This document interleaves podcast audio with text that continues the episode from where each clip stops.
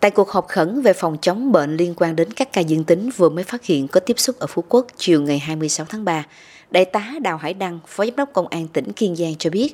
trong 1-2 tuần trở lại đây, số người nhập cảnh từ Campuchia, Malaysia về Kiên Giang tăng nhanh. Cách đây hơn 2 tuần có 27 trường hợp nhập cảnh trái phép từ Malaysia bằng tàu biển và cũng có một số nhập cảnh từ Campuchia. Đề nghị các lực lượng biên phòng, quân sự, các lực lượng ở trong khu vực, đặc biệt là Phú Quốc thì cũng rất gần Campuchia, vận động tuyên truyền, tăng cường những công tác phòng chống, phát hiện những cái trường hợp mà nhập cảnh trái phép về để chúng ta có cái biện pháp xử lý ngay từ đầu.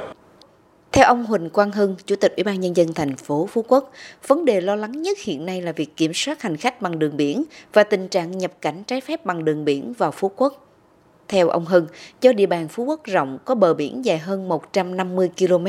có 5 đồn trạm biên phòng, chủ yếu tập trung ở Gành Dầu, Bãi Thơm, Cửa Cạn. Nhưng các đối tượng thường lợi dụng đêm tối, di chuyển nhiều nơi, trong khi đó lực lượng biên phòng còn mỏng nên rất khó kiểm soát. Cái hướng tới là tôi nghĩ rằng chỉ có một cái biện pháp là tăng cường công tác kiểm tra, kiểm soát chặt chẽ trên biển. Do đó là đối với cái chốt chặn thì cần phải tăng cường con người và phương tiện nữa mới đủ. Chứ còn nếu tăng cường con người mà có phương tiện cũng không được nữa. Để mà mình gãi điều dọc theo cái trên địa bàn của Phú Quốc và những cái địa điểm khác nữa. Bên cạnh đó tôi sẽ có cái chỉ đạo cho xã, phường, đặc biệt là công an, rồi các đơn vị đóng quân trên địa bàn có cái tăng cường phối hợp, tuần tra, kiểm soát và vận động quần chúng là kịp thời phải báo cáo những cái trường hợp lạ, phương tiện lạ mà cập bến mà có người lên bờ. Thời gian qua, Bộ đội Biên phòng tỉnh Kiên Giang đã tăng cường 4 tàu, luân chuyển điều động thường xuyên hàng trăm cán bộ chiến sĩ, kể cả các lực lượng phối hợp để tuần tra kiểm soát trên biển, chốt chặn trên biển. Nhưng do vùng biển rộng lớn, cộng với ý thức trách nhiệm của người dân, đặc biệt là một số chủ tàu chưa cao, nên đã tiếp tay cho người nhập cảnh trái phép vào nội địa. Đại tá Doãn Đình Tránh, Phó Chính ủy Bộ Chỉ huy Bộ đội Biên phòng tỉnh Kiên Giang cho biết.